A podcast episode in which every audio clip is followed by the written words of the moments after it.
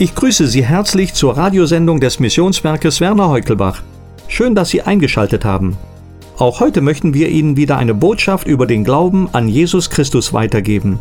Er ist die einzige Hoffnung für uns Menschen. Weitere Radiosendungen der letzten zwölf Monate finden Sie zum Herunterladen im Internet unter missionswerk-heukelbach.de. Heute spricht zu Ihnen Rudolf Möckel.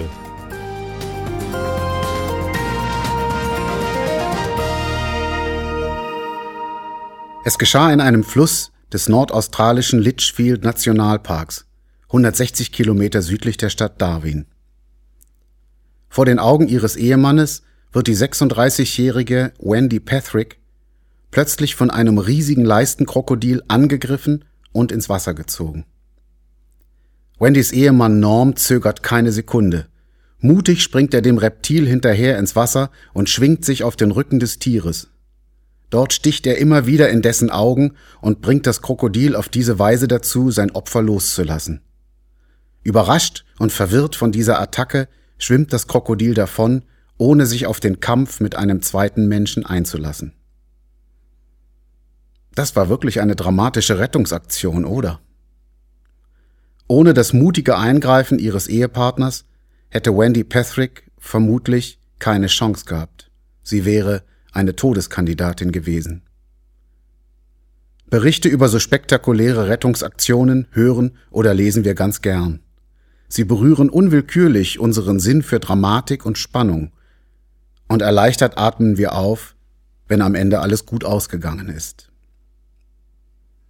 Es gibt ein Buch, das auch über die Rettung von Todeskandidaten berichtet, und das ist die Bibel.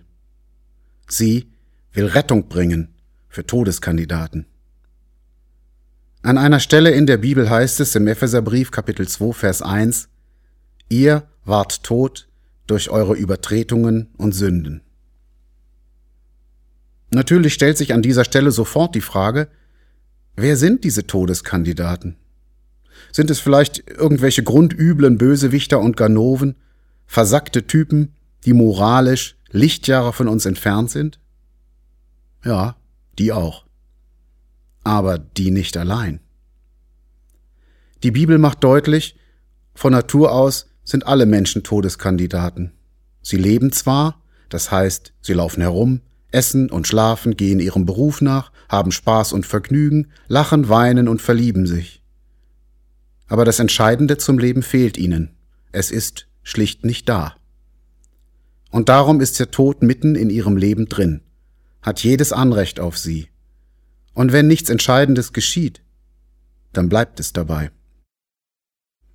Von Natur aus sind alle Menschen Todeskandidaten. Und eins der deutlichsten Kennzeichen für den Tod eines Menschen ist die Unfähigkeit des Körpers auf irgendetwas von außen zu reagieren. Ein Toter kann nicht reagieren. Nicht auf Licht oder Töne, nicht auf Berührung oder Schmerz. Er ist ohne jede Empfindung. Im November 1998 kam es in der schwedischen Stadt Göteborg zu einem Brand in einer Diskothek, bei dem 60 Menschen ums Leben kamen.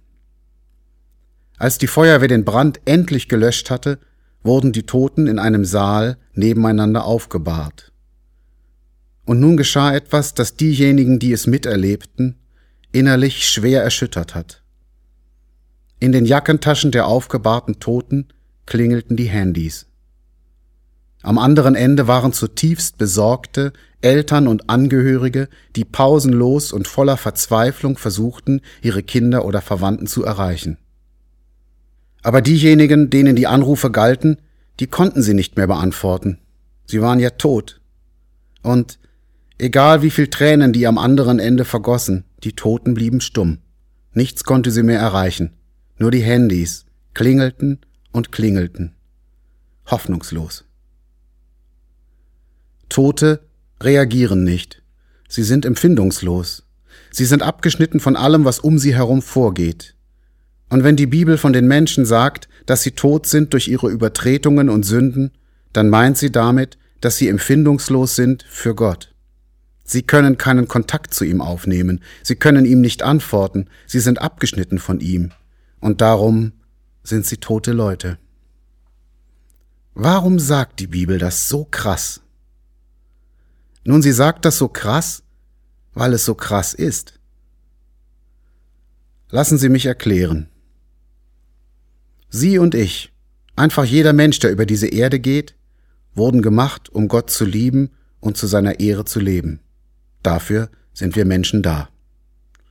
Und zwar nicht irgendeinen Gott, nicht den Kopfnicker-Gott, der zu allem Ja und Amen sagt, was wir tun, nicht den sogenannten Herrgott, der bei Familienfeiern als schmückendes Beiwerk zuweilen Verwendung findet, nicht den lieben Gott, der nichts anderes ist als eine lahme religiöse Beruhigungspille, und erst recht nicht den Kammerdienergott, den man heute herbeipfeifen und morgen wieder wegschicken darf. Nein, wir wurden gemacht, um den lebendigen, heiligen Gott zu lieben. Er ist der Schöpfer der Welt, ohne den es uns nicht gäbe. Er ist der Richter, dessen Autorität und Reinheit wir nichts entgegenzusetzen haben. Er ist der Vater, der uns liebt, wie niemanden sonst. Und er ist der Erlöser, der buchstäblich alles, auch das Wertvollste und Kostbarste, bedenkenlos einsetzen und weggeben würde, nur damit wir nicht Schaden nehmen. Ohne ihn fließt kein Blutstropfen, ohne ihn funktioniert kein Herzschlag. Und ihn zu lieben und ihn mit unserem Leben zu ehren, dazu wurden wir geschaffen, Sie und ich und alle anderen auch. Und darum gilt, wer sich von diesem einen lebendigen Gott abwendet, der dreht sich selbst den Lebenshahn zu. Wer sich von Gott abwendet, der hat nur noch eins vor sich, den Zerfall seines Lebens, den Zerbruch, den Tod. Es kann nicht anders sein. Wer sich von Gott abwendet, der hat nur noch eins vor sich, den Tod. Und die Ursache dafür sind unsere Übertretungen und Sünden, die schneiden uns von Gott ab, radikal. So einfach, so direkt und so unverblümt, sagt das die Bibel. Natürlich ist das kein schönes Thema. Ich würde auch lieber über etwas anderes reden. Aber es wäre gefährlich, an dieser Stelle auszuweichen. Die Bibel ist in mancher Hinsicht wie ein guter Arzt. Sie stellt eine Diagnose. Sie sagt uns, wie es um uns steht. Sie schont uns nicht dabei, denn sie weiß, die Diagnose muss sein, sonst kann uns nicht geholfen werden. Aber bitte, sagen manche, die das hören, ich habe doch noch nie in meinem Leben einem Menschen etwas zu Leide getan. Wie kann die Bibel da so etwas Schreckliches über mich behaupten? Ich habe doch noch nie in meinem Leben einem Menschen etwas zu Leide getan. Diesen Satz kann man öfter hören. Zum Beispiel, wenn Menschen krank geworden sind und im Krankenhaus liegen, dann sagen sie diesen Satz häufiger. Was habe ich Gott nur getan, dass er mich so straft? Ich habe doch noch nie in meinem Leben einem Menschen etwas zu Leide getan. Stimmt dieser Satz eigentlich? Nun, ich glaube, dass dieser Satz und andere ähnliche Sätze eine Selbsttäuschung sind. Wer im Ernst behauptet, er habe noch nie in seinem Leben einem Menschen etwas zu Leide getan, der täuscht sich selbst. Wir brechen Gottes Gebote sehr oft. Manchmal bemerken wir das gar nicht mehr, weil alle anderen um uns herum es genauso machen. Manchmal verdrängen wir es auch, weil es an unserem positiven Bild von uns selbst kratzt. Und manchmal sind wir vielleicht sogar noch stolz drauf, zum Beispiel, wenn wir es einem anderen, der uns geärgert hat, mal so richtig gegeben haben. Er ist also leider wahr, dieser kantige, unbequeme Satz aus der Bibel, ihr wart tot durch eure Übertretungen und Sünden. Nun ist es so. Gott sieht unsere Lage. Er sieht den Tod, der uns im Griff hat. Er sieht unsere Tendenz, ihn, Gott, auszusperren aus unserem Leben. Und er sieht auch das Gewicht der Schuld, das an jedem Menschen hängt. Und er liebt uns trotzdem, mehr noch. Er liebt uns so, dass er bereit ist, sich diese Liebe etwas kosten zu lassen. Man könnte sagen, Gott ist ein Gott, der zahlt. Der lebendige Gott lässt sich seine Liebe etwas kosten. Gott ist ein Gott, der zahlt. Wofür zahlt er denn? Er zahlt dafür, dass er uns retten kann, er zahlt dafür, dass er uns unsere beschämende Gleichgültigkeit ihm gegenüber vergeben kann und die Schuld, die uns von ihm trennt. Womit zahlt er? Er zahlt mit dem Leben seines Sohnes Jesus. So viel setzt Gott ein, weil er uns lieb hat. Sagen Sie mal, fragen manche, wenn Gott ein Gott der Liebe ist, warum akzeptiert er dann die Menschen nicht einfach, wie sie sind? Warum vergibt er ihnen nicht einfach so? Warum dieser schreckliche, blutige Tod seines Sohnes Jesus an einem großen hölzernen Kreuz? Tja, warum? Die Antwort ist verblüffend einfach. Weil Gott heilig und gerecht ist.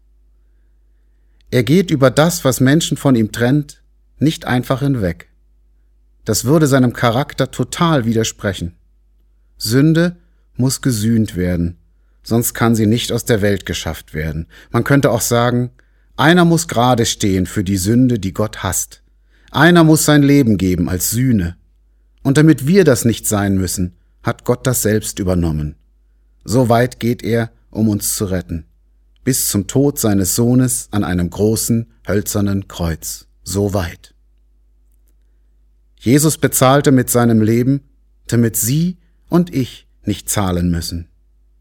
Und wer Jesus für sich bezahlen lässt, der bekommt das Leben, das in Gottes Augen das einzig normale Leben ist. Ein Leben, in dem Gott wohnt. Ein Leben, in dem Jesus der Herr ist. Ein Leben, das die hinreißende Größe des lebendigen Gottes widerspiegelt. Ein ewiges Leben, das der Tod nicht töten kann. Wollen Sie dieses Leben? Dann bitte, sprechen Sie Jesus an. Er kennt sie und hört sie genau.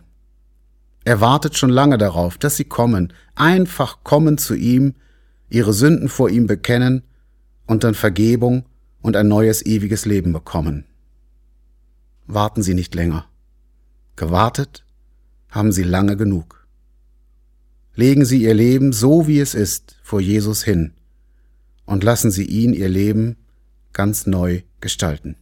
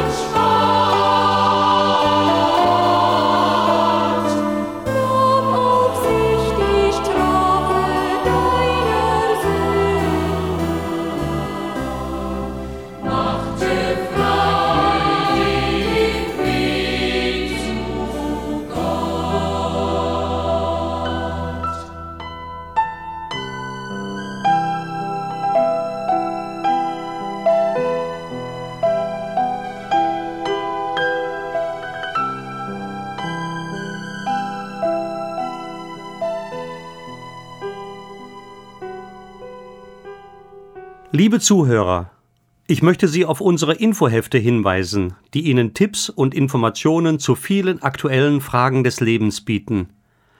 Wir möchten Ihnen helfen, die Dinge des Lebens aus der Sicht Gottes zu sehen und aus einer persönlichen Beziehung zu ihm Hilfe zu finden. Fordern Sie bitte kostenlos und unverbindlich eine Übersicht über unsere Infohefte an. Gerne schicken wir Ihnen Informationsmaterial. Schreiben Sie bitte an das Missionswerk Werner Heukelbach 51 700 Bergneustadt, Deutschland. Ich wünsche Ihnen von Herzen den Frieden Gottes und seine Bewahrung in allen Situationen Ihres Lebens.